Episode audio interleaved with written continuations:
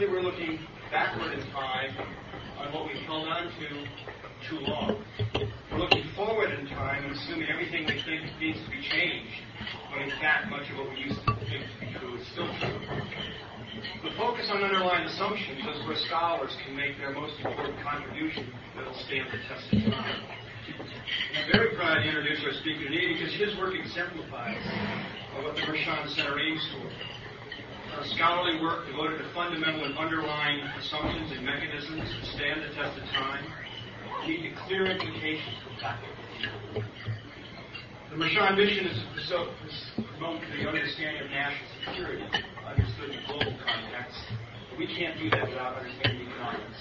It's absolutely fundamental to the source of discontent, and it's essential for the construction of capabilities that will allow us to ensure our security and bring peace more generally. Our speaker this afternoon received his PhD from M I T. He's taught at Princeton, Stanford, M I T, Oxford, and is now a university professor at Columbia University in New York City. He was a member of the Council on Economic Advisers from nineteen ninety-three to ninety-seven, the last two years as its chair. In nineteen ninety-seven uh, to two thousand, he was the chief economist and senior vice president of the World Bank. His textbooks are translated into more than a dozen languages. He founded the Journal of Economic Perspectives. His most recent book is The Roaring Nineties. And his other recent books, Globalization and Its Discontents, is an international bestseller translated into almost two dozen languages. He's known for helping to create a branch of economics called the Economics of Information, exploring the consequences of information asymmetries. He pioneered such pivotal concepts as adverse selection and moral hazard, which are now standards and tools for both economics and policy analysis. For his contributions in two thousand one, Joseph Stiglitz was awarded the Nobel Prize in Economics, which was my great honor and pleasure to introduce to you.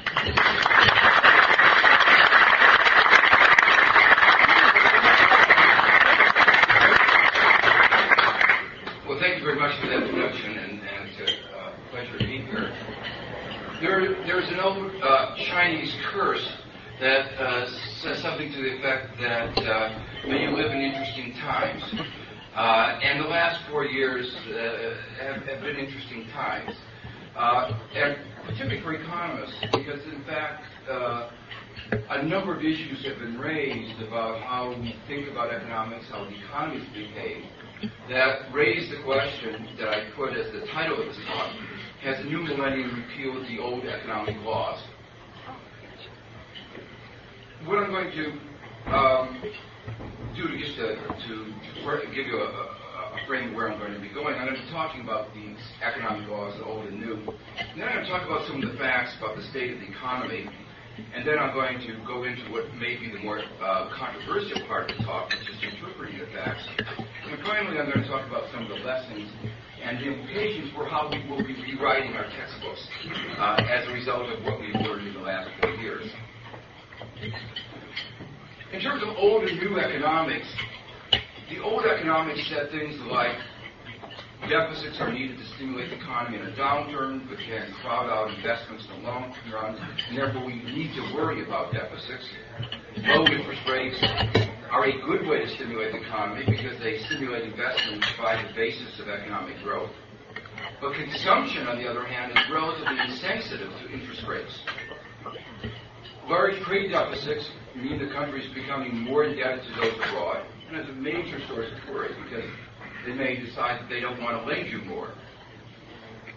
Oil is a scarce commodity in limited supply. Using up more oil today makes us more dependent on foreign sources unless we cut back on consumption. And the health care sector is different from other sectors because of the importance of third-party payer, payer, payers and the importance of adverse selection, the phenomenon uh, which was alluded to a little bit earlier. I, I mean, don't have time to go into all these points, but that was, that was what you might call the old economics. Well, the new, the new rhetoric that you hear quite a bit, at least raises questions about some of these. There are some people who actually claim that deficits do not matter, that they have no effect on interest rates, and interest rates have very little effect on investment, so don't worry. Uh, don't worry about the large deficits that we face. Trade deficits do not matter. Uh, the evidence is that others want to invest in the United States. So it's not that we should be worrying. It's, we should be looking at all this money flowing into the United States as evidence of confidence in the United States. Uh, increasing indebtedness to the household sector, again, is not a source of worry. High oil prices are just a working of the margin mechanism. Again, not a worry. If there is a problem, it's because of government intervention, the The uh, uh, problems in, in California were caused by uh, by market interve- by government intervening in the market, not by deregulation. The government should subsidize the oil industry to encourage more production, but we should rely on voluntary restraints in demand. And the healthcare is like any other commodity. We need to unleash more market forces. Well, the experiences of the last four years have have uh, have raised, as I say, a number of questions, both about the old economics and about the new rhetoric. Uh, for instance, the deficits have not stimulated the economy much in the short run, and that really has has challenged some conventional uh, Keynesian economics. One of the questions economists are asking: why is that? Um, we aren't yet in the long run, so we don't know fully the answer to the long run. But uh, there is a growing concern, the real potential of the adverse long-run effects. Uh, one of the things is that low, low interest rates have not led to more investment, but contrary to what I said in the, in the slide in the beginning, uh, where consumption is not sensitive, it appears that the only thing that low interest rates have led to is more consumption and more indebtedness. And there seems to be some evidence that indebtedness is already having an effect on the economy. Uh, the high level of foreign borrowing has not yet caused a crisis, but there is evidence that it is causing, leading to some instability. There are anxieties about the oil prices, and the healthcare sector is different from other sectors. So what I'm going to say in the next uh, half hour or so is, is to argue is that the law of economics have not been repealed. There are some things that look different in the last four years than others, but the law of economics have not been repealed. But some of the observations are puzzling and force us to rethink our economics. And I think there are lots of lessons. The last part of my talk, I'll talk about how, the, how, how I would now rewrite my textbook. So let me begin with the, some of the facts. Um, and there are four, there are three groups of facts I'm going to talk about. The gap between actual and potential G D P, what I call the quadruple deficits, and the sectoral problems. The, at any point in time, the economy has a certain capacity. We have a certain labor force, a certain amount of capital, and with that, and certain knowledge, and with that knowledge, the capital, with that labor force, we have a certain potential output that we can produce. Uh, In the seventies and in the fifties and sixties, uh, that potential was growing at a fairly rapid rate.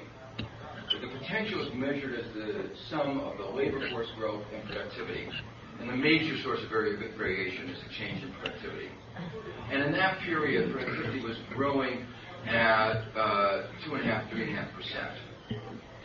And then, for a reason, economists have puzzled over and do not fully understand. The economists don't have answers to all the questions, uh, even when, when they've studied it for a long time. From seventy-three around to ninety-three, uh, productivity slowed down remarkably to around one, one point one percent. And then in the nineties, all of a sudden, here's some hypothesis, and I'll come back to it, it started to increase again. And productivity has been growing at two point five, three point five, four percent. Next. Uh, I'll come back to that. It's both a good thing and a problem. But in terms of potential, with productivity going up at, at those rates, the potential G D P growth rate is much higher than it was in the past. And most people think that the potential G D P growth in the United States is in the range of three to four percent. And what I did is that do a simple calculation that said, let's take where the G D P as of the year two thousand. Let's assume the mid number, three point five percent. Look at where G D P could have grown would have been if it normally if we had a normal growth path at three point five percent every year, adding on to where we were in the year two thousand. And then you look at what actually the economy did. Okay, so the potential is up here, the actual economy is below, and then let's add up all the lost output. And it turns out that that number is a huge number. It's one point, almost one point seven trillion dollars. I want to make sure you understand. It's trillion dollars, I said, not billion. one point seven trillion dollars that the economy could have produced, could have used for healthcare, education, wars, whatever your favorite way of spending money. Uh, you could use it for any of those things, and there would have been a lot of money to spare. And so that's money that the economy could have had, we didn't have, because it didn't live up to its potential. Even at the more conservative three percent rate, most people used to think was beyond that, the loss is over one point one trillion. And as I said, underlying this is the Is, is the fact that productivity has grown so rapidly. Productivity is a double-edged sword. It presents both opportunities and challenges.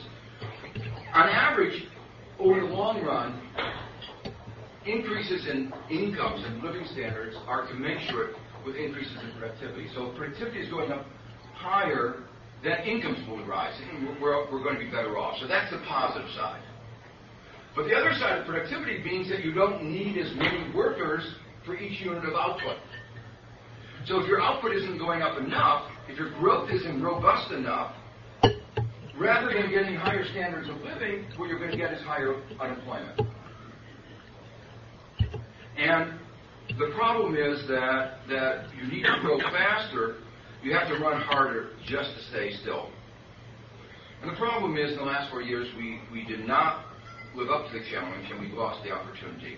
And there has not been enough growth, and you can see in this chart the gap uh, between the growth, the potential growth of the three to four, the, the three to four percent, some years it's higher, up until two thousand, and then the fact that we have been much below that potential, particularly in two thousand one, two thousand two. But normally, normally when you come out of a recession, when you come out of a down, you grow even faster, you catch up. Because there's, there's that gap. There was that gap between where your potential is and where you are, and so you have very rapid growth.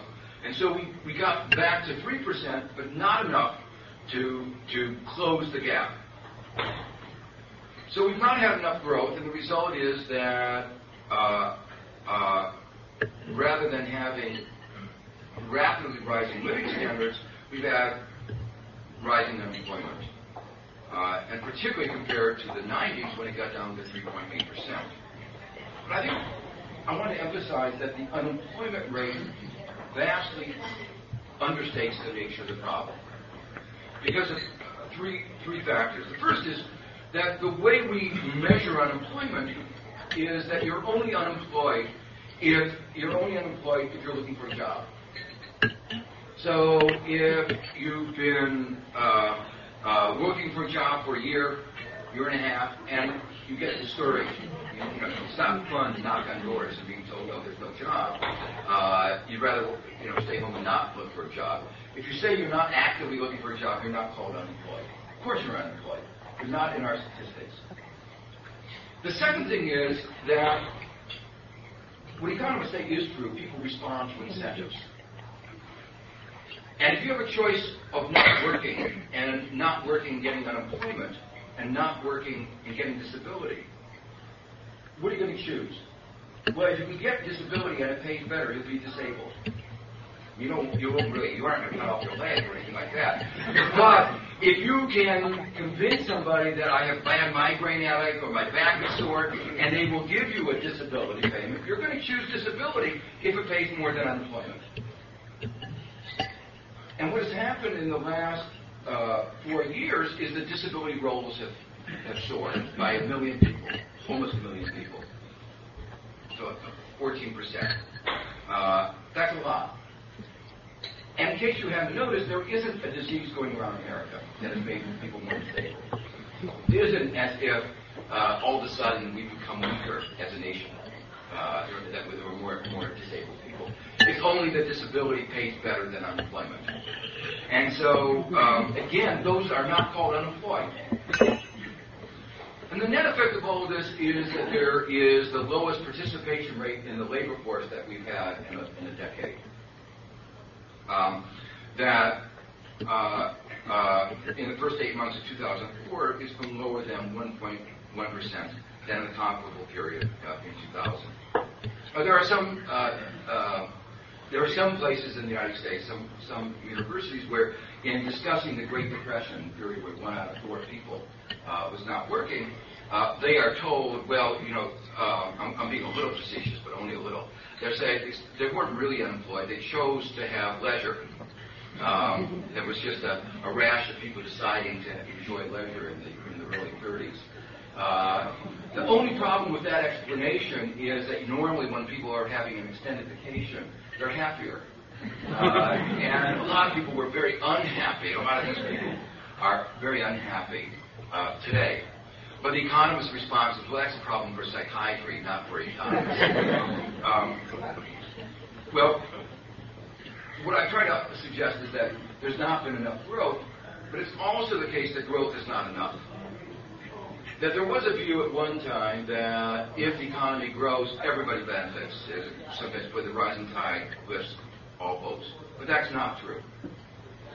It's almost never been true, but it's certainly not true recently. Trickle-down economics, as it's sometimes called, does not work. You can see it if you look at the incomes of the median American family. The median American family, while there's been growth, I gave you some statistics, it was growing at one, two, three percent. While there's been growth in the country as a whole, the median American family has seen their income fall by one thousand five hundred dollars in real terms. So the median American family is, is, is worse off. And if you think a minute, what does that imply? You should, I'll, I'll tell you the answer to that in a few minutes. You should be thinking about what does it mean if the economy is growing and the average person, the median person, is getting worse off. But it's a particular problem where soaring health, with, with the soaring health, energy, and education costs, uh, which hit these families, which with with the rise of lowering income particularly hard. And if you look at, there, there's some, actually, uh, if you look at the, the other details of, of what is happening to working Americans, uh, it is actually quite disturbing. Uh, you can calculate how much you need to work, what salary you need to get if you're going to be, if you have a worker and a family of four, what salary he has to get, what hourly pay he has to get in order not to be in poverty. And he's working full time. The answer is eight dollars and seventy-eight cents an hour. Well, almost a quarter of all workers get a salary below that, get a wage below that. So that means that there are about a quarter of the labor force who are working full time and their family is still in poverty. They're also working long hours, and more of them do not have health insurance or pensions. Here's just a chart. Uh, you know, economists like to have lots of colored charts. Uh, but that just shows that compared to other countries, we Americans do work longer hours. Well, the implication of the fact is that if incomes are growing, it's not as fast as we would like. But the average income, the median income, is going down. That means that there's growing inequality. And the numbers on inequality are really quite striking. The share of labor is the lowest on the record. And the level of inequality Is, is is getting back to the level of the roaring twenties, here in the Great Gatsby. If you can read uh, uh, uh, uh, some of those stories, you get a picture of, of America. In the nineteen twenties, the richest five percent of Americans received uh, about thirty percent of, of uh, the nation's personal income. And then, through a gradual process, Uh, by nineteen sixty-nine, that number was half, down to fifteen point nine percent. And what's happened since then, in the last thirty-five years, is that number is back to the level of the twenties. And uh, just a few numbers, just to, to frame what, what has been happening to inequality in the United States, the top one percent hold thirty-eight percent of the national wealth. Bill Gates, America's richest individual, has more wealth than the bottom forty percent of the American population combined, where in other words, this one person is more than one hundred twenty million Americans. Uh, among the industrialized nations, the U S has the highest concentration of individual wealth, roughly three times that of Germany. So, you know, there's always been inequality, there always will be, there's always going to be people at the bottom and people at the top. But if you look across countries, we do stand out in the degree of inequality, and we've been moving more in, in, in that direction. And it's not only at the top, it's at the bottom. The level of poverty in the United States, the United States has the highest overall level of poverty of all the, of any of the other advanced industrial countries. Many of these crimes uh, have begun at, in the seventies. They didn't start now. They were arrested in the nineties, but they resumed in the last four years. And not surprisingly, given this unusual degree of inequality in the United States, it's, it's going to show up in unusual degrees of social tension. And the statistics here are also quite striking. Um, the United States uh, has an increasing fraction of the population in prison. Some people say that you really ought to include those people as part of the unemployed. Uh, you know, they're, they're, they're involuntarily maybe unemployed. Uh, but uh, uh, the numbers have increased, again, dramatically from four hundred eleven to four hundred eighty. But what is even more striking is how we again compare to other advanced industrial countries. It's important, you know, not, not to say that, that what, is, what is right or what is wrong, but there is, uh, are vast differences. The, the ratio of the number of people we have in prison compared to other countries per one hundred thousand is from three and a half to ten times greater than in these other countries. It is the highest among the industrialized countries. I want to move on to the quadruple deficits, job deficit, fiscal deficit, trade deficit, and the balance sheet deficit. The job deficit is really the, the point I made earlier. Uh, on not enough growth, not enough growth to get jobs growing. And the way to talk about the jobs deficit is to recognize that every year about one and a half million net new people add into the labor force. Graduates, universities, you know, uh, into the labor force. You have to have jobs for them. And over a period of four years, you should have created net around six million jobs, just to make sure you're unemployed, you know, that, that, that you have new jobs for the new entrants into the labor force. But in fact, in the last four years, there's been destruction. We'll get, oh, the numbers came out, uh, coming out tomorrow. Uh, we don't know what the, the, the, the, you know, obviously we don't know uh, uh, what those numbers are, but it looks like uh, uh, it will be the first time since the Great Depression that there has been net job loss over four years.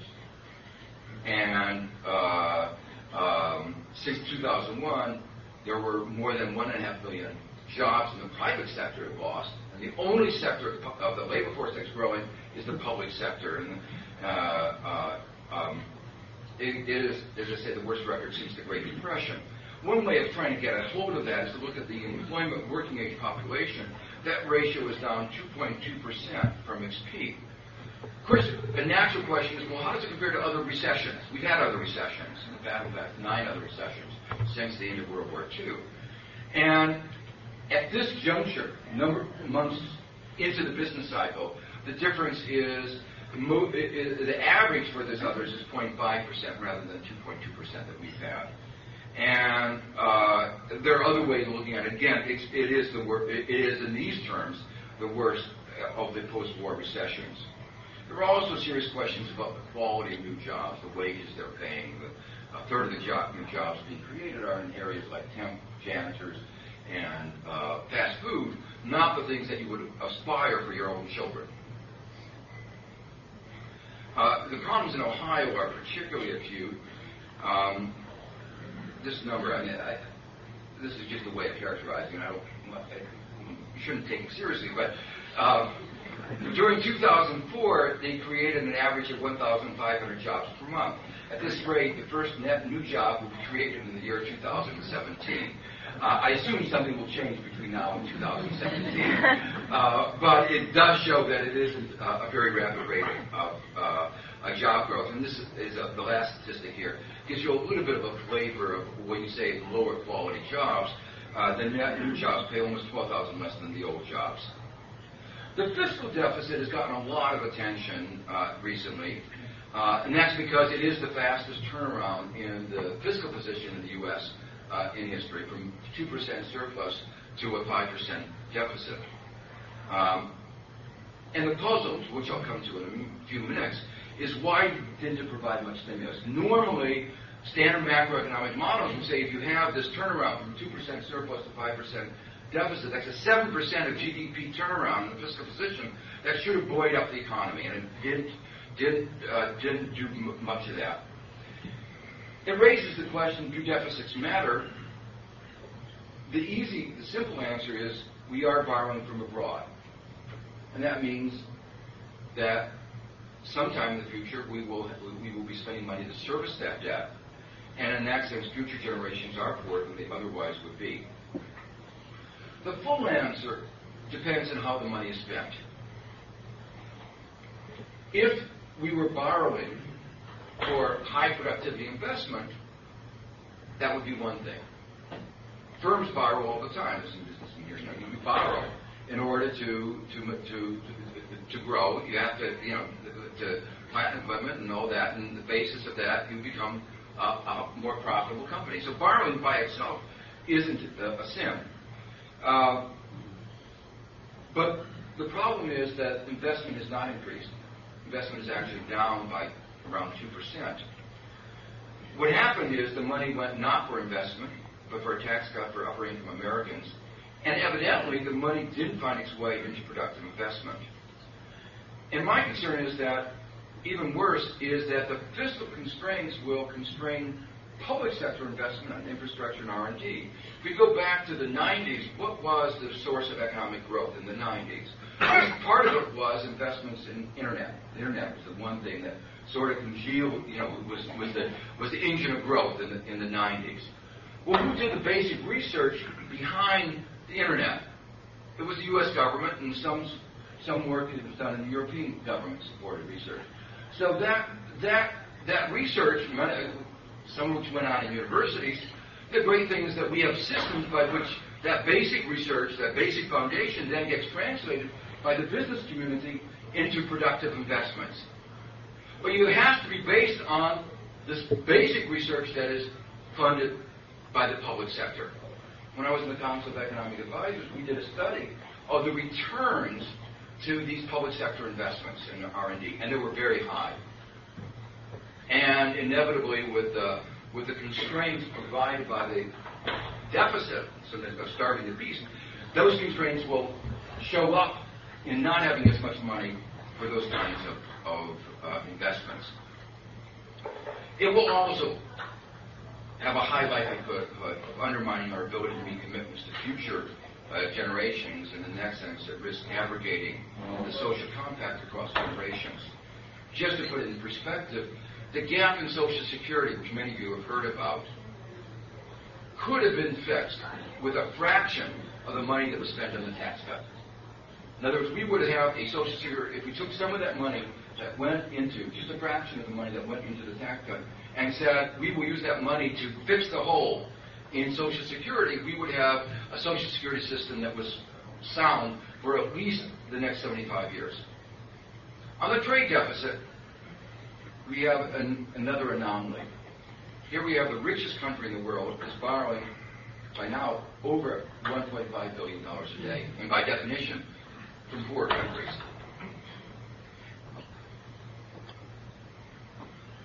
It is, I think, a potential source of global financial instability and has contributed to volatility in exchange rates. It makes the U S more vulnerable to changes in international sentiment.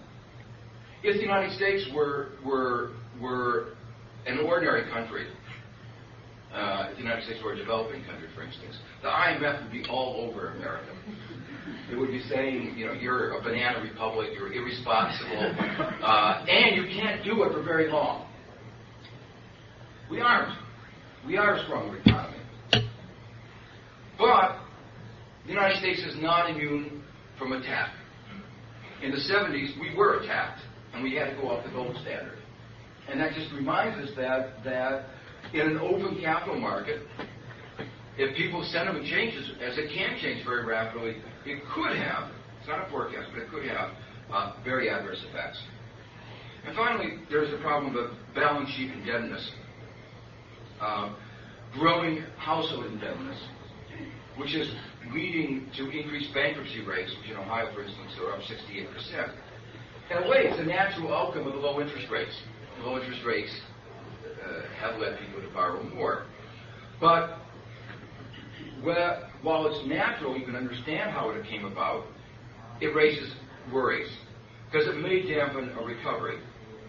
Higher interest rates, normally in the process of recovery, there will be higher interest rates, leave less cash available to spend on others, uh, other things.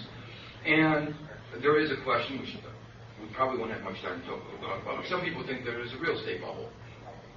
Even if there's not a real estate bubble, there is certainly high real estate prices. And increases in real in in, in uh, interest rates uh, likely to bring those prices down uh, or modulate the increase in growth, and that will have macroeconomic consequences. I want to spend just a minute on two of the sectoral issues I mentioned before: energy and health. And again, I'm just trying to describe some of the, of the facts. The first is that high oil prices, they've just hit again uh, new new highs. Dollars a barrel, and the reason, one of the reasons these are concerned is that there's a high risk that they will dampen, or are already dampening, the economic recovery. There's less cash, more uncertainty uh, for investment. The healthcare sector also is one where where there's a, a great deal of concern. Uh, Insurance premiums are up enormously, sixty-four percent in four years. It's a phenomenal rate of increase. Not surprising, given this rate of increase of uh, this increase in, in, in health insurance premium, that more people are without health insurance coverage. forty-five million now have no health insurance coverage. That has consequences. People without health insurance. But unfortunately, we're a, we're a country that even if you don't have health insurance, we don't leave people on the street to die. You know, if you have a heart attack, uh, we do admit you into the hospital. Uh, but one of the consequences is you don't get as good care, and you postpone getting the care you need. And the result of this is that health status is adversely affected. And therefore, when you do, you know, it's like a car. If you don't take it into repair when it needs it, when you finally do have to have repairs, the bills are larger. So it's a system that's not efficient. That inefficiency is reflected in some of the statistics, which is while the United States spends more than any other country on a per capita basis, our health status is not as good as many other countries. We're not even in the top twenty. In terms of life expectancy, uh, we're, depending on the source you look at it, twenty seconds. Some people say it's twenty-six. But anyway, we're not at the top. Uh, and if you look at some of the statistics like infant mortality, in some of the cities, American cities, they compare to a developing country. Uh, finally, it's important to recognize the problems are all interrelated. You know, that's the nature of economics. Everything is interrelated. I mentioned how high energy prices are part of the problem dampening the economy. It's also the high health insurance premium. In the job, many jobs, you have to pay those. It's a cost of employment, and they are dampening wages, leading to the, the, the uh, problems on the wage side, but they're also contributing to the jobs problem. Now that comes to, brings me to the, to the next part of my talk, which is interpreting the facts. Have the old laws changed? And obviously this is where economic analysis, where interpretation comes in, and, and reasonable people may differ. And I, two general points I want to, to to make before going into this. The first is the problem of counterfactual. The way economists typically try to approach the problem is asking questions: what would have happened if, if we had done something different? Uh, economics, unlike many other sciences, and I'm trying to elevate our, our discipline into a science here, but unlike a lot of other sciences, we can't do controlled experiments. We can't have one America and say, okay, we'll do this tax cut here, and we'll do, in this other America, a tax cut here, and four years later, we'll see which is doing better. That's what we'd like to do. We'd like to have the controlled experiments, and after we do the controlled experiments, we can talk about what inferences we can make. We have some natural experiments. A lot of the research in economics has been trying to, to look at some natural experiments that, that are the closest thing to controlled experiments we have. And some people are doing experimental work on particular aspects of behavior, but we don't have overall controlled experiments. But we have an enormous amount of historical experience, enormous amount of Uh, of, of data from countries around the world. Uh, uh, uh, a lot of thinking goes on. I mean, that's what all the people at your faculty are doing all the time. And so we actually know quite a bit. And I'm sure during the question period you'll find out that not everybody will, will uh, agree on what we know. But but uh, there is, I think, a lot of uh, a lot of the, uh, what we that, that that we do know. And on the basis of that, what we do is we do thought experiments. We say, what would have happened? And we try to think through what we think are the likely consequences. We can't be sure because we aren't doing the controlled experiments. We're making inferences based on past uh, experience. And, and, and uh, uh, uh, I think on the basis of that, we try to make a conclusion. Now, one of the things that in, in a lot of policy discourse that you try to do is you have to be always... Oh, what you have to be very careful about is framing the right counterfactual. If you frame the wrong counterfactual, you get misleading answers. So, for instance, I'll give you some examples later, but some of the discussion will, will center around, for instance, if we had not had the tax cut, would the economy be weaker? The answer is almost surely yes. But that's not the right counterfactual. That assumes that we had a choice of this tax cut or no tax cut. That's the implicit counterfactual. We have this tax cut or no tax cut. The right counterfactual is this tax cut versus some other tax cut. That economic theory or economic experience would have said would have been a better tax cut. That's the experiment that we want to do in our minds. And that's what I'm going to be talking about. The second very important thing that, that, that one has to watch out for is twenty twenty hindsight, or what is sometimes called Monday, Monday morning, morning quarterbacking at a football school, right? Uh, you ask, you know, uh, after the event, if we knew now what we knew then, we would have done things differently. That's not a fair question either. The right question is, knowing what we knew then, or knowing what we should have known, you, you have an obligation to, to do your research, to look at, get the right information, to, to try to extract the information. Knowing what we knew or what we could have known, did we, on that basis, doing the right counterfactual, did we do the right thing? So in, in looking, looking at, at assessing and judging, uh, uh, making an assessment, Uh, one has to be aware of these two problems. Well, in terms of macroeconomic performance, the, there are, the claim is the economy was weak in two thousand, for instance, as a result of the bursting of the dot-com bubble. The problems were compounded by nine eleven and then the uncertainty of the Iraq War. And without the tax cuts, the economy would have been even weaker. And all those statements are true. Uh, The economy was weak, and problems were compounded, and then there was the uncertainty of the war. And without the tax cuts, the economy would have been weaker. But that doesn't really answer the question about macroeconomic management, and doesn't really answer the questions we want to know, if, for instance, in terms of the repeal of the laws of economics, why was there this, why did going from a two percent surplus to a five percent deficit not have a more stimulative effect? So the critique of the, of, of the arguments that I just presented is that every president inherits a mixed bag. In nineteen ninety-three, there was a large deficit, growing inequality, a weak economy. The economy turned around, poverty was reduced, taxes were increased, expenditures cut, the economy grew, and the deficit turned into a surplus. In two thousand one, there was a large fiscal surplus. And the critique says that that meant that we had the money that could have been spent to spin, stimulate the economy. And had it been spent well, we could have gotten more stimulus. And now going back to the information problem, remember I said you have to look at twenty twenty hindsight. It was known that the economy was weak. In fact, that was one of the arguments for the tax cut. So the knowledge about the weakness of the economy means that there was an obligation to try to think about stimulating the economy.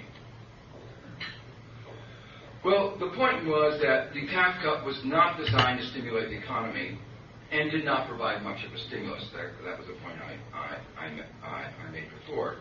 In fact, some parts of the tax cut arguably had a negative stimulus.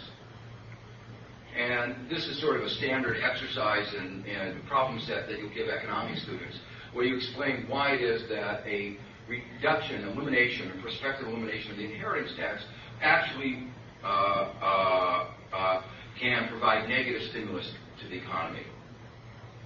The, um, uh, it's also the case that much of the stimulus was provided by the congressional amendments, which were not in the original tax proposal.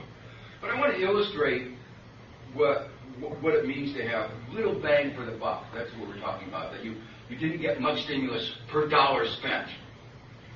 By looking at one important part of the two thousand three tax cut, the dividend tax cut.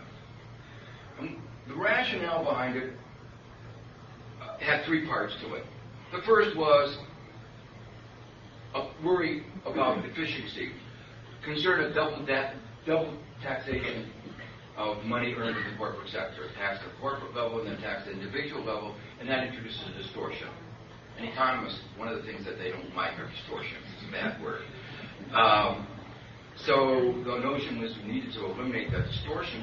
The second point was that if you eliminated, if you reduced or eliminated taxes on dividends, it would raise stock prices. And then the The third point was that raising stock prices would lead to more investment. Well, one should have been suspect of that kind of reasoning. Why do I say that? First of all, go back to what was the original source of the economic downturn. In part, it was the overinvestment in the late nineties, the inherited problem. And they stopped after the after the, the After the bubble broke, they stopped, uh, invest, stopped investing. They, they, some statistics, for instance, say that, that ninety-seven percent of the fiber optics have seen no light. Now, you asked the question I mentioned before. When you lower the interest rate, when the Fed lowered the interest rate, it didn't lead to much more investment than anything except real estate. And the reason was pretty obvious. If you're a businessman and you're stand, sitting on ninety-seven percent excess capacity, if somebody tells you you can borrow some more money at a slightly lower interest rate to buy more excess capacity, are you going to run down simply because you can get the interest rate, get get borrow at one, two, or three percent lower interest rates to buy more excess capacity when you think you have enough for the next twenty-five years? Obviously not. And they did run down to buy more investment. Well, they're not going to run down and buy more investment just because the interest rate is lower.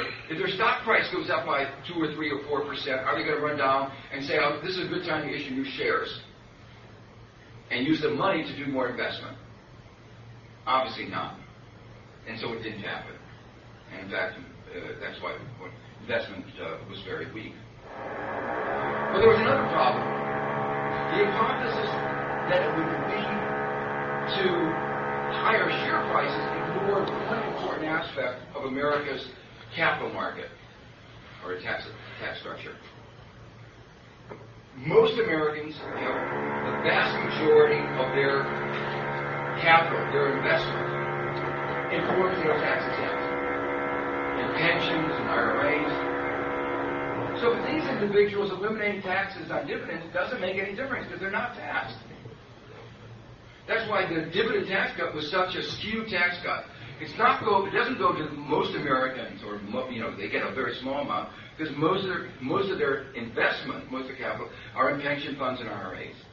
It only goes to the, the upper the the, the the the tail, and so it doesn't increase the demand, their demand for for dividend paying stocks, and therefore it doesn't lead to uh, therefore even if there was a response to higher prices, it doesn't have the higher prices.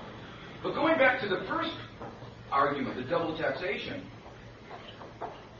what is, two things are striking about that. The first is that It's a problem that a number of European countries have faced.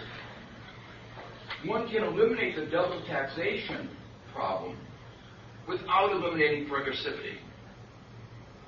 And we do that in the S corporation. You basically attribute income from the corporation back to the individual. You attribute any tax payments back to the individual, and, and then you look at, and, and he pays taxes as if it were his own income. So you maintain progressivity, and you eliminate the double taxation. So the agenda here was not was not eliminating the double taxation, because there were better ways of doing it. The agenda here was reducing the degree of progressivity. In fact, there's something else that's quite striking. When they originally talked about it, a lot of people raised their hands and say, you know, one of the problems is that many corporations are not paying taxes at all. It's not double taxation, it's zero taxation. And in fact, the share of government revenue from the corporate income tax has reached the second lowest it's ever been. So they said, okay, we'll only give you that exemption from dividend tax if the corporation pays, pays tax on the income. But then, at the last minute, they struck out that provision. So that today we have the problem, a, a, a much more serious problem, not of double taxation, but of zero taxation. It's not taxed at the corporate level, it's not taxed at the individual level. So there were alternatives that, that would have provided more bang for the buck, and were recommended in early two thousand one. The reason I'm emphasizing this is this is not twenty twenty hindsight. These are things that were on the table to, in, in two thousand one. And the first of these is something that's really quite important, and that is strengthening unemployment insurance. The United States is probably the worst unemployment insurance system of any of the advanced industrial countries. Shorter period, less fraction of your income that's replaced, less coverage. And what's important, good about unemployment insurance is that it's an automatic stabilizer. So if there was uncertainty about whether we were going into a recession or a prolonged recession, it works automatically. It puts money into the economy if it's weak. And if the economy is not weak, it doesn't put money in the economy. So it's exactly the kind of thing that you want to use when you have a lot of uncertainty. But we didn't really do that. Tax cuts for lower and middle Americans, corporate, targeting corporate tax cuts on those who will stimulate the economy, for instance, through investment tax credit, and aid to states and localities. Let me say a little bit about the, the last. A lot of, most states, almost all the states, have, have what they call balanced budget frameworks. That is to say, they can only spend more, they can only spend what they receive. So if, and, and if you go into a recession, almost inevitably, tax revenues at the state level go down. Not through their own fault. It's not mismanagement. It's just that incomes go down, and the way their sources of revenues go down, and income goes down. And the balanced budget framework means that they have to either raise other taxes or cut back expenditures. And Ohio's been very badly hit by this. But the point is, from a macroeconomic point of view, it's a very big dampener on the, on the U S economy. Because as each of the states starts raising their taxes and cutting back expenditures, it really dampens the economy, and we saw this in two thousand two, particularly in two thousand three. So this is another thing that we could have done that would have helped stimulate the economy and mitigated the magnitude of the downturn. There were other implications of the badly designed tax cut. It forced, because it wasn't stimulating the economy, the central bank, our Federal Reserve, did what it should have done, which was cut interest rates. But putting the burden on, on, on the Fed had consequences. It didn't work through stimulating investment. It worked through households borrowing more to refinance their mortgages, stimulating consumption, but leaving them more in debt. And that is the overhang that we face right now. So the economy was not stimulated much, but the deficit soared. Let me just say a word from a political economy point of view with a soaring deficit. The weak economy played a part in that, tax cuts played an important part, part, and military expenditures played a part. But there was a, something else that I think is perhaps even more fundamental, which is abandoning the Keynesian framework. That is to say that all during the nineties, there was a framework that said if you have another idea to spend money, people have lots of ideas on how to spend money, you either have to show that you can raise, the, raise some tax to pay for it or cut back some other expenditure. So that was why it was pay as you go along. And we abandoned that. And that abandoning of the discipline is what caused a lot of our problems. It has a lot to do with the soaring deficit. And the irony was that many of the people who were involved in this breaking the budget, budget bursting exercise, were the same people that that ten years earlier had argued for the even greater need for discipline. They argued for a change in the Constitution. One should be very careful about changing the Constitution. But they were arguing that we need a balanced budget amendment. And the argument that those of us who opposed it barely, let me say, it was only by a couple votes that it stopped it getting through. But those of us opposed it said, look, at, there's been fluctuations in the economy since uh, market economies have uh, existed. There's going to be a downturn. You know, we all would like there to be no more, you know, the new economy. Some people said the end of the economic cycle, but none of us really believed it. And we were right. There was an economic downturn, and we at least believed in the old economic laws that when you have an economic downturn, you ought to stimulate the economy. And that might need a deficit, and so we didn't want the hands tied. But the interesting thing is that many of these expenditure increases were for old-fashioned corporate welfare, like federal, uh, like farm subsidies, which were increased enormously and are continuing to increase. In just a number of years, federal subsidies to private businesses cost taxpayers some eighty-seven billion dollars per year. So what I've tried to do is, what I've tried to do in the last few minutes is to explain the problems. What I've shown is the gap between potential and actual G D P and the job deficit can be explained, at least in part, by the poorly designed stimulus. The fiscal deficit can be explained by the tax cut that did not provide much of a stimulus and elimination of the fiscal discipline. The trade deficit, let me just say a word about that. Quite often, not always, quite often, when, when the fiscal deficit soars, the trade deficit soars, and that's why it's often called the twin deficit problem. It happened in the early eighties. We had an increase in the fiscal deficit, and we had an increase in the trade deficit. And we're seeing the same thing now. So that's, if you want to know what's causing the trade deficit, it's not really trade policy. It's really macro policy. And it has to do with the fiscal deficit. And then the growing household indebtedness is explained by the fact that the failed fiscal, fiscal policy pushed the burden of stimulation onto monetary policy. So the conclusion that I reach is that the, all of these put the future strength of our economy in jeopardy, at least in the sense that they make the current recovery more fragile than it otherwise would be. But compare the new reality versus the new rhetoric. What we see is that poorly designed deficits may not provide much stimulus. When the economy faces worries about the deficits, it's important to maximize the bang for the buck. And that's what we didn't think about at that time. We didn't think about maximizing the bang for the buck. And we had, as a result, we had a poorly designed deficit. So, in terms of old economics, what, what we said is deficit stimulate. Now we have to modify it and say we have to think about how we spend the money. And if we don't do it in, well, in a good way, it may not stimulate very much.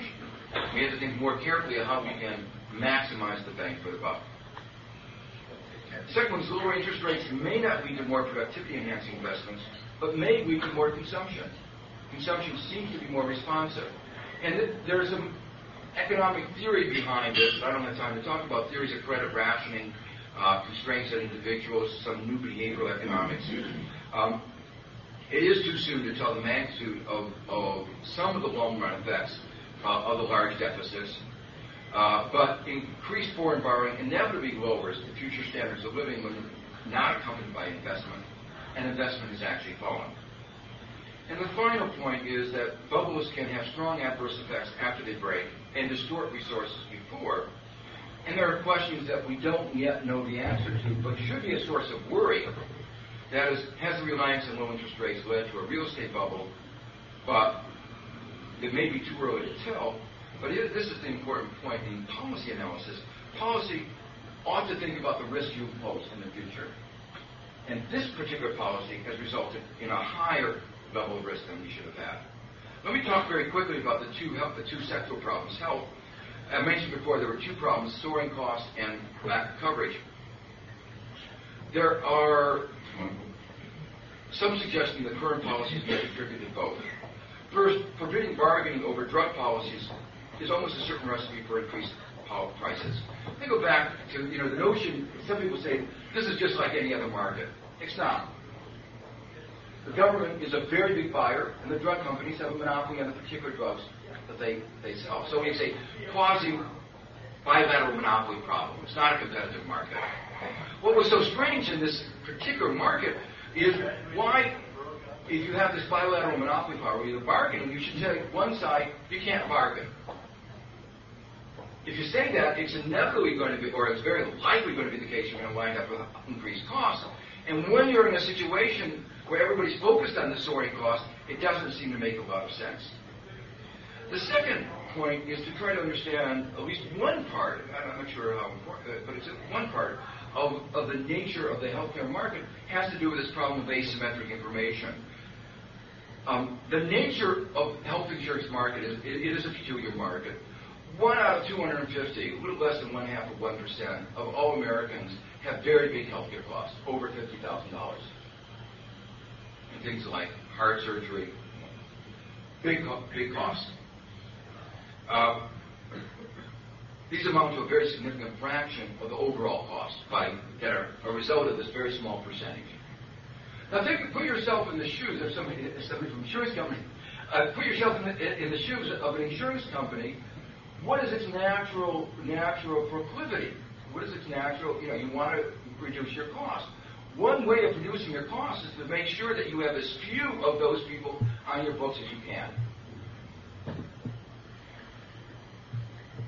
And there's some efforts then, inevitably, at least on part of many insurance companies, to shift those costs off. Do they disappear from our population? No. You're still going to get a heart surgery if you're, you know, if they don't die first. They're going to still get that new heart or the new valve replacement. It's just going to be on somebody else's books. Maybe on the public sector books. It may be, it may be, you know, but the, the costs are going to be there. So the problem is that there is a lot of effort being uh, under. Uh, that, that one of the problems is this, this, this, the, what is called the problem of cream skimming or cherry picking, and these problems are exacerbated by health security accounts. Why is that? Well, what are health security accounts? You're able to put money away to pay for your own health care costs, rather than buying insurance, or at least buying as much insurance. Who are the people who are going to buy this? Well, the people who are going to buy this are the people who feel fairly confident, not for sure, fairly confident they're not going to get sick.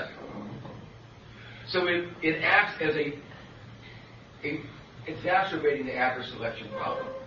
More of the healthy people will go to these health security accounts. Well, what happens if you take out of the insurance pool more people who are healthy? That means the people left in the insurance pool are the less healthy. What happens to the insurance premium? Insurance businesses are not in there out of charity. It's, a, it's, a, it's, a, it's, a, it's an economic activity. They're going to inevitably have to raise their premiums. What's going to happen when the premiums go up? The level of uncovered, uh, number of people un not covered is going to go up. So it's going to actually exacerbate the problems. There's an alternative. The alternative is to focus on this problem. Yeah, let me make sure it's, it's clear. It's not a full solution, but at least it's a step in the right direction. Try to get out of the out of out of the out of the insurance pool these big costs. You know, these people are not, don't have weak hearts because of choice. It's, it's, it's, it's what happens to them. So you take these people out of the insurance pool, they're out of the, effectively out of the private insurance pool, it will reduce the problem of asymmetric information, and it, the result of it will make the health insurance more affordable and reduce the problems of lack of coverage. Let me talk for a second about the high oil prices. Economists again begin with the natural framework of supply and demand. Prices are high because of low supply and high demand. And then you ask, well, how do we interpret why did we get why are they so high right now? Well, part of it has to do with worries about supply and supply interruptions. Obviously, the the problems of instability in the Middle East, which is a major source of oil, have exacerbated the supply problem and anxiety about the supply problem. And these were the predictable and the predicted outcome of the failed Middle East strategy. There was also a problem of muddled meddling in Venezuela, and there's also uh, increasing problems in Nigeria, just talked about in the Financial Times yesterday. It's important to recognize that even if the energy bill had been passed, it would not have solved these problems. That the energy bill was focused on increasing the supply out of Alaska. Well, that would take years before that was online. So it might help the problem in the future, but doesn't help the problem today. And so we would have the same problem today. There is an analytic issue, though, that I think two analytic issues that are very important to keep in mind. The first is, why is it that the market isn't working? Why do we have to subsidize the oil companies? If you believe in markets, why aren't they providing the supply reflecting the market? The problem in market failure, as we call it, the, the problem in the markets, is not on the supply side, if markets are working the way they should. The problem is on the demand side. What do I mean by the problem on the demand side?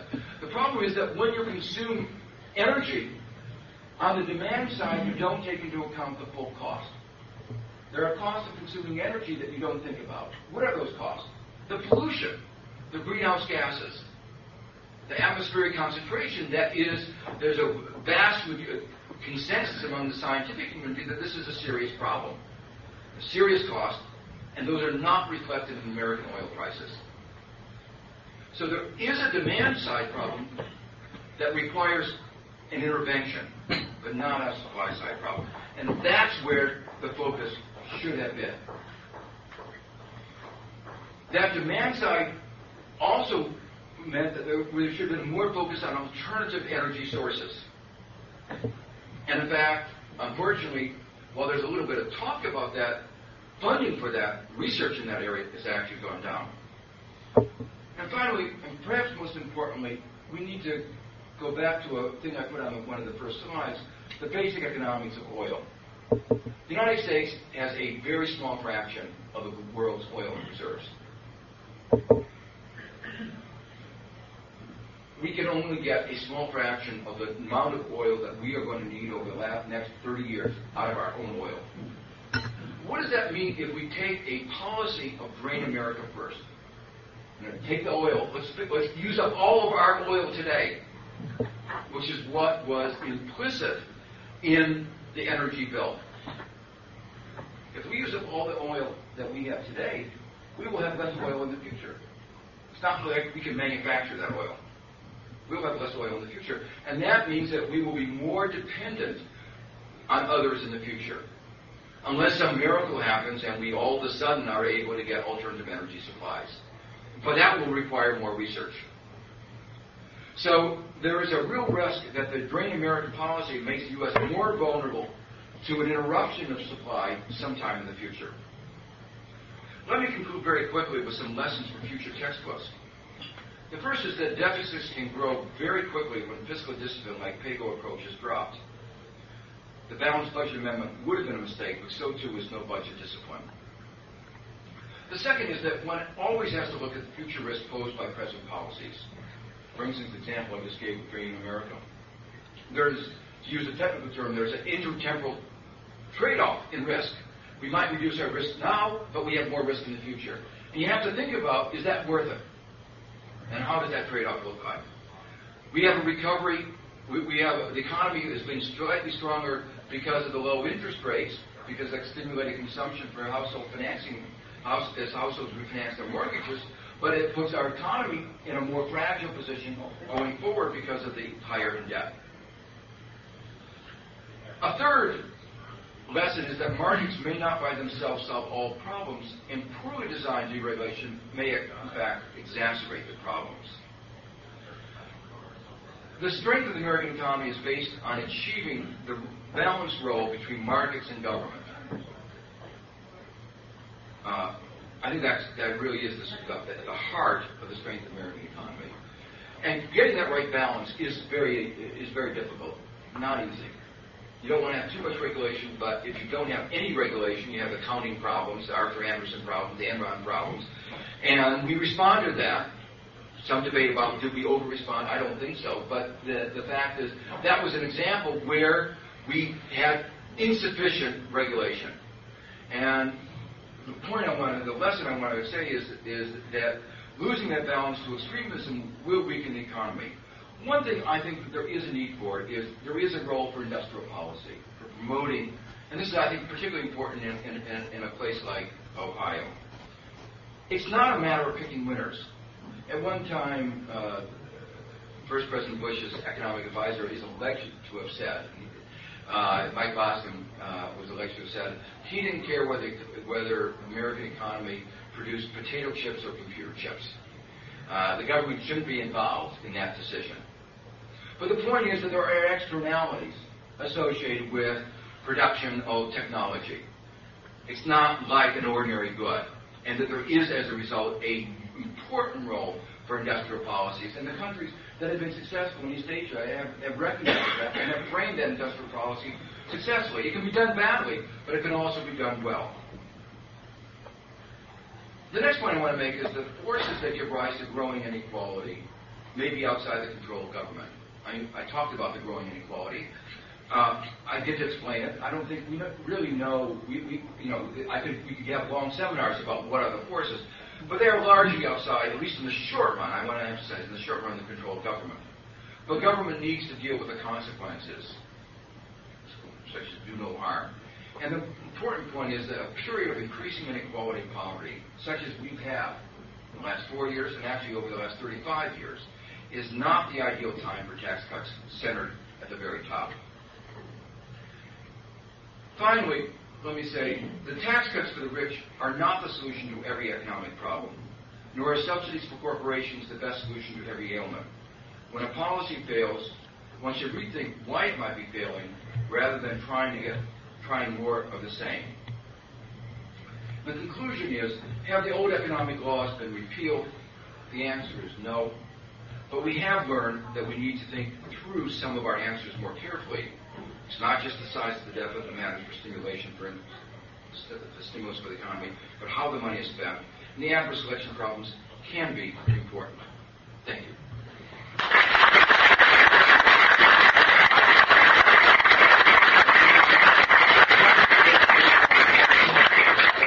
It's one thirty. Uh, we promised you that we'd leave at that time if you'd like. Professor Stiglitz has agreed to take questions. And those of you who'd like to can, can exit, but those of you who'd like to stay, I invite you to ask questions. I think I'll stay up here and moderate for a few minutes. We'll do this for about ten or fifteen minutes, and then we'll call it close.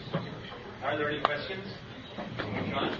Uh, yes. Uh, has anybody uh, done studies on the economic costs of the reaction to nine eleven? Uh, the air, air uh, flights are still not back to where they were before. One comes to calculate that the increase of weight of thirty minutes in the airport costs the economy fifteen million dollars a year and so forth. Yeah, uh, I haven't seen that, uh, uh, those studies that I've looked at it very carefully. Um, by the way, that waiting time doesn't show in G D P. Uh, so uh, uh, when we're trying to interpret why is G D P performing so badly, it's probably not due to that. Uh, there is one cost that, that uh, well, we... Two points I want to make. One is that if you ask, uh, did nine eleven cause the recession or the poor performance of the economy, the answer in that month is very clearly not. That was not. You know, the mistakes were already evident before that. The, the, the, that, that was not the critical factor in, in the slow recovery of the economy. The second point, since the university, there has been one cost that I think of is uh, been quite large, and uh, not gotten as much attention as it should have. America has depended on foreign students uh, for uh, a lot of our research, for a lot of our training. That is to say, uh, uh, our elementary and secondary schools are not as oriented to science as they should be.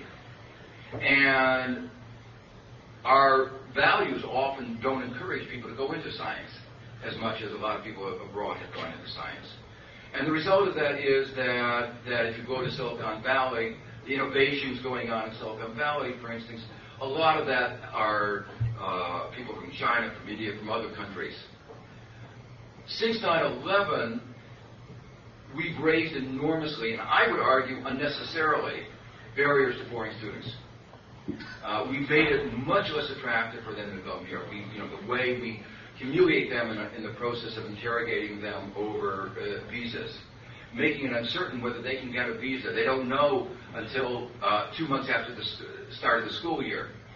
And the result of that is enrollments all over the country, uh, applications and enrollments are down significantly.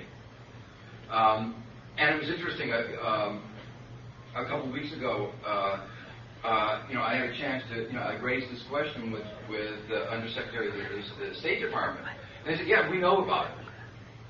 But even, even there, they seem to be feel like they have no control over what's going on. Uh, and I think that, in the long run, represents a real potential threat to the American economy. These students are going elsewhere. Yes, my question's uh, based on three assumptions. Uh, let me give those first. First assumption is that the current president and Congress returns. The second one is they keep the same policies. And the third is either because God loves you or hates you, Joseph Stiglitz becomes chairman of the Federal Reserve. What are you going to have to do? Um. No. Uh, though, as you said, it's not a very likely scenario. They're sitting awake, way worried about. Uh, uh, but uh, if the president calls upon me to serve, I would serve. uh, no, the answer is, uh, you. I would be very aware of the fragility of the economy. That the recovery is not robust. In fact, most people think nineteen, the year. next year, two thousand five, will be weaker than two thousand four. And uh, as I see the picture of, of the overhang of debt, uh, I would be much slower to rate, and I don't see strong inflationary momentum. There will be numbers, inflation numbers come up because of the high oil prices and some of the other commodity prices. But I think, you know, that's not inflation momentum. It will, will have something. So I would, in my own, I focus more on unemployment and growth than I do at the current time on inflation. So I would, I would keep interest rates relatively low, and I would be very reluctant to raise them uh, at the current time. Question over there. You, uh, you mentioned that uh, many of those who are employed have very low wage rates. Uh, one of the presidential candidates has proposed doing something about it by raising the minimum wage to seven dollars an hour. Uh, would you agree that's a good idea? And if so, why stop at seven? Why not ten dollars or seventeen dollars an hour? Would those, would those be even better? Uh, yeah, that's a good question. Let me let me try to try to to uh, answer uh, uh, the. This is a subject of enormous controversy within the economics profession, where the the standard demand and supply curve says if you raise the wage, you cause unemployment, and therefore raising the wage uh, is is. Uh, going to make those who get those jobs better off, but more people won't be getting jobs. Card-Krueger at Princeton have done a, a, a, a number of studies that have looked at this fairly carefully, and they've come up to the conclusion that that's not true. I believe there have been some rebuttals of those. That yeah, but the, I, I've looked at those, and I, my own view is that Card-Krueger are right. And most labor economists do agree with Card-Krueger. I, I don't want to say this without controversy, but most labor economists agree with Card-Krueger. You probably have some. Yeah, uh, as I say, and it, it depends on where you went to graduate school. It's a, it's a, it's a uh, defining point on that, that perspective. Um, the what is wait a minute, um, the the argument is that if you raise a moderate amount, it does not seem to have a significant effect. And what, one of the things after the minimum wage, wage was raised, I think it was nineteen ninety-six. You looked at employment in low-wage industries, it kept going. It did not have, you know, the, it, you, you would have thought, where, where are you going to see a real problem is going to be at that part of the labor force where you, the minimum wage is binding. It's not the high wages, it's the low wage that should be affected. No evidence of that. Now, I think the overwhelming I mean, what is so remarkable about, and this is an example, so remarkable about the standard story which is demand and supply, that you raise the way you should have gotten uh, uh, impact on unemployment, is that no one has shown a strong effect. So that small changes. No, but that was a, that was about a twenty that was about a twenty twenty five percent change in the minimum wage. You should have seen big effects at that part of the labor market, and you didn't. So the point I'm making is that that that while there's controversy about uh, controversy, my interpretation of controversy, the very fact is that controversy is confirmation that the view that there are strong negative effects just isn't true. Well, if there isn't that positive effect, why not go for ten dollars? No, no, but that's, the argument is that if you raise it high enough, it will have a problem. Isn't that also conditioned by the level of growth of the economy? So, for example, if there's enormous demand already, excess demand for low-wage jobs, you're already paying over the minimum wage for most of the jobs, raising the minimum wage a little bit, not going to have any impact. No, but that, they, they were able to show that it did have an impact, that if you look at the probability distribution of wages, it did have an impact from what it would have been. This goes back to the counterfactual. Well, be, but, there would be some minor... No, no, but there, they have significant effects. No, there, there, be significant as well. there, there are significant effects. And look, one of the other interesting things about raising the minimum wage is that the standard theory has it to a very large extent that it affects only the people for whom the minimum wage is binding. In fact, if you show, what happens is if you raise the minimum wage, it has a ripple effect that goes considerably up the wage distribution. And that shows that there are other considerations at play, morale effects, efficiency wage effects, that at least lead, lead me to the view that a moderate increase in the minimum wage will not have a significant adverse uh, effect. Uh, it would be, you know, one obviously would be better to time a increase at a point when the economy has strong growth. So not now. Well, that's, I, I'm not sure. Sorry, I just got to throw that in. um, You seem to be arguing that you, you didn't think a um, stimulus that you wanted a stimulus that affected increased investment and not increased consumption, right? Well, I wanted a stimulus that worked. That was the main thing, okay. and and uh, that that that had a high bang for the buck. Okay. And in the current circumstance, if I were going to give money to corporations, you know, money, I want a target to investment. I wouldn't have that as my only part of my stimulus package because of some of the things I said before, that this current economic downturn was very much centered around overinvestment in the nineties, and that meant that I would not have been very confident that I would be able to stimulate investment very much. Okay, here's my question. Um, modest, the monetary policy, policy stimulus, you said, increased mainly consumption and not investment. And he said that the uh, tax cut, the way the tax cut was structured, uh, didn't did increase investment either. So uh, it seems like a, a middle class tax cut.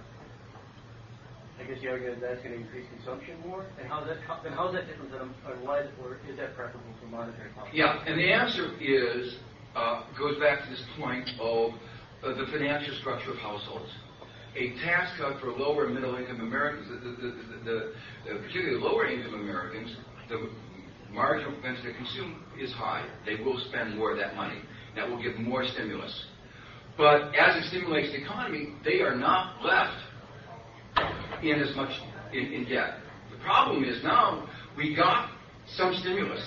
You know, that, that's good news. But the cost is that we have put our economy's recovery more in jeopardy because there's this overhang of debt. And so it's the forward-looking aspect of, that we ignored. It's the same thing on the on the government's budgetary positions. Because we didn't think about what it was doing to the public deficit, we didn't think about the future. Again, if we maximized the bang for the buck, we could have gotten more stimulus with less deficit, and that would have put our public posture in a better position. So both on the household side and in the And, and on the public side, balance sheets are worse than they would have been. And a lot of a lot of the work in, in, in economic theory in, in the last uh, ten years has focused increasingly on, on balance sheet effects and balance sheet variables as as being important determinants of, macro, of future macroeconomic behavior. Uh, and I think there was insufficient attention paid to those balance sheet effects. Well, we can go on. I pulled him up all afternoon. I know he has other appointments downtown, but I'd like all of us to thank Professor Stiglitz very much.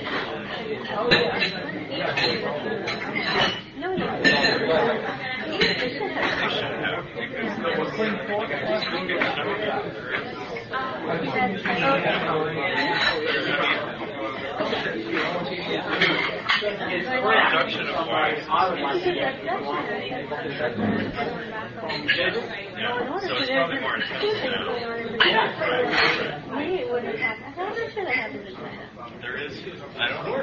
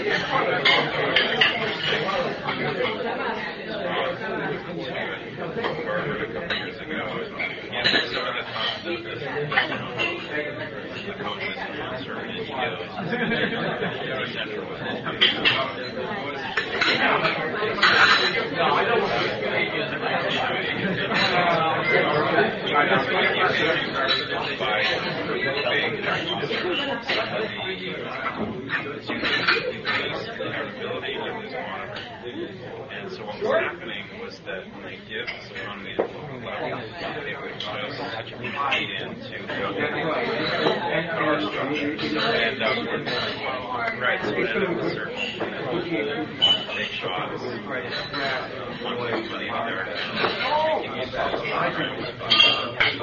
Not this guy with the surface. Definitely somebody who was involved. I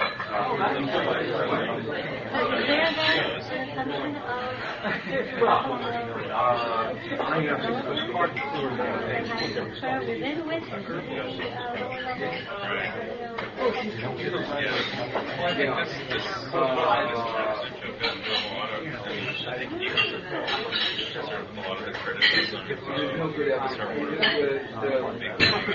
changes. I think things a little more free from suddenly. I Uh, if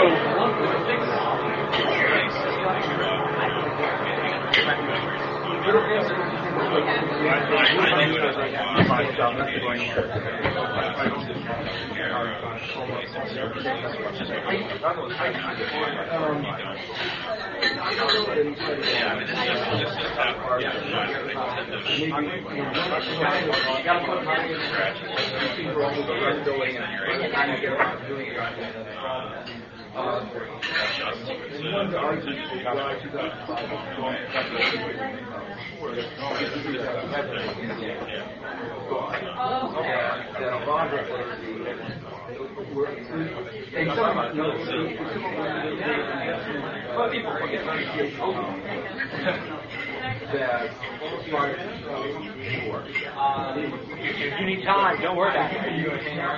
Uh, I'll stop by it. Okay? But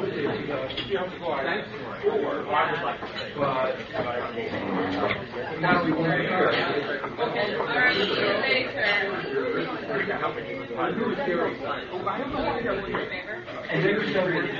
and in the longer run, the I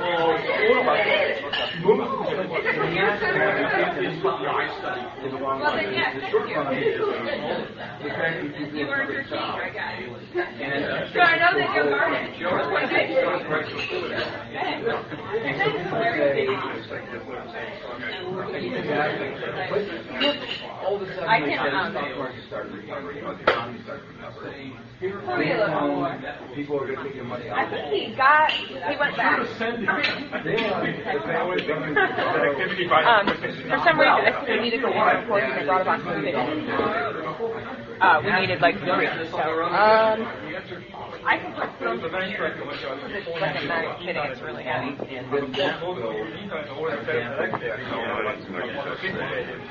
Well, this will be your. Uh, you better have some. No, I noticed after people were eating that it circulated. So you the character?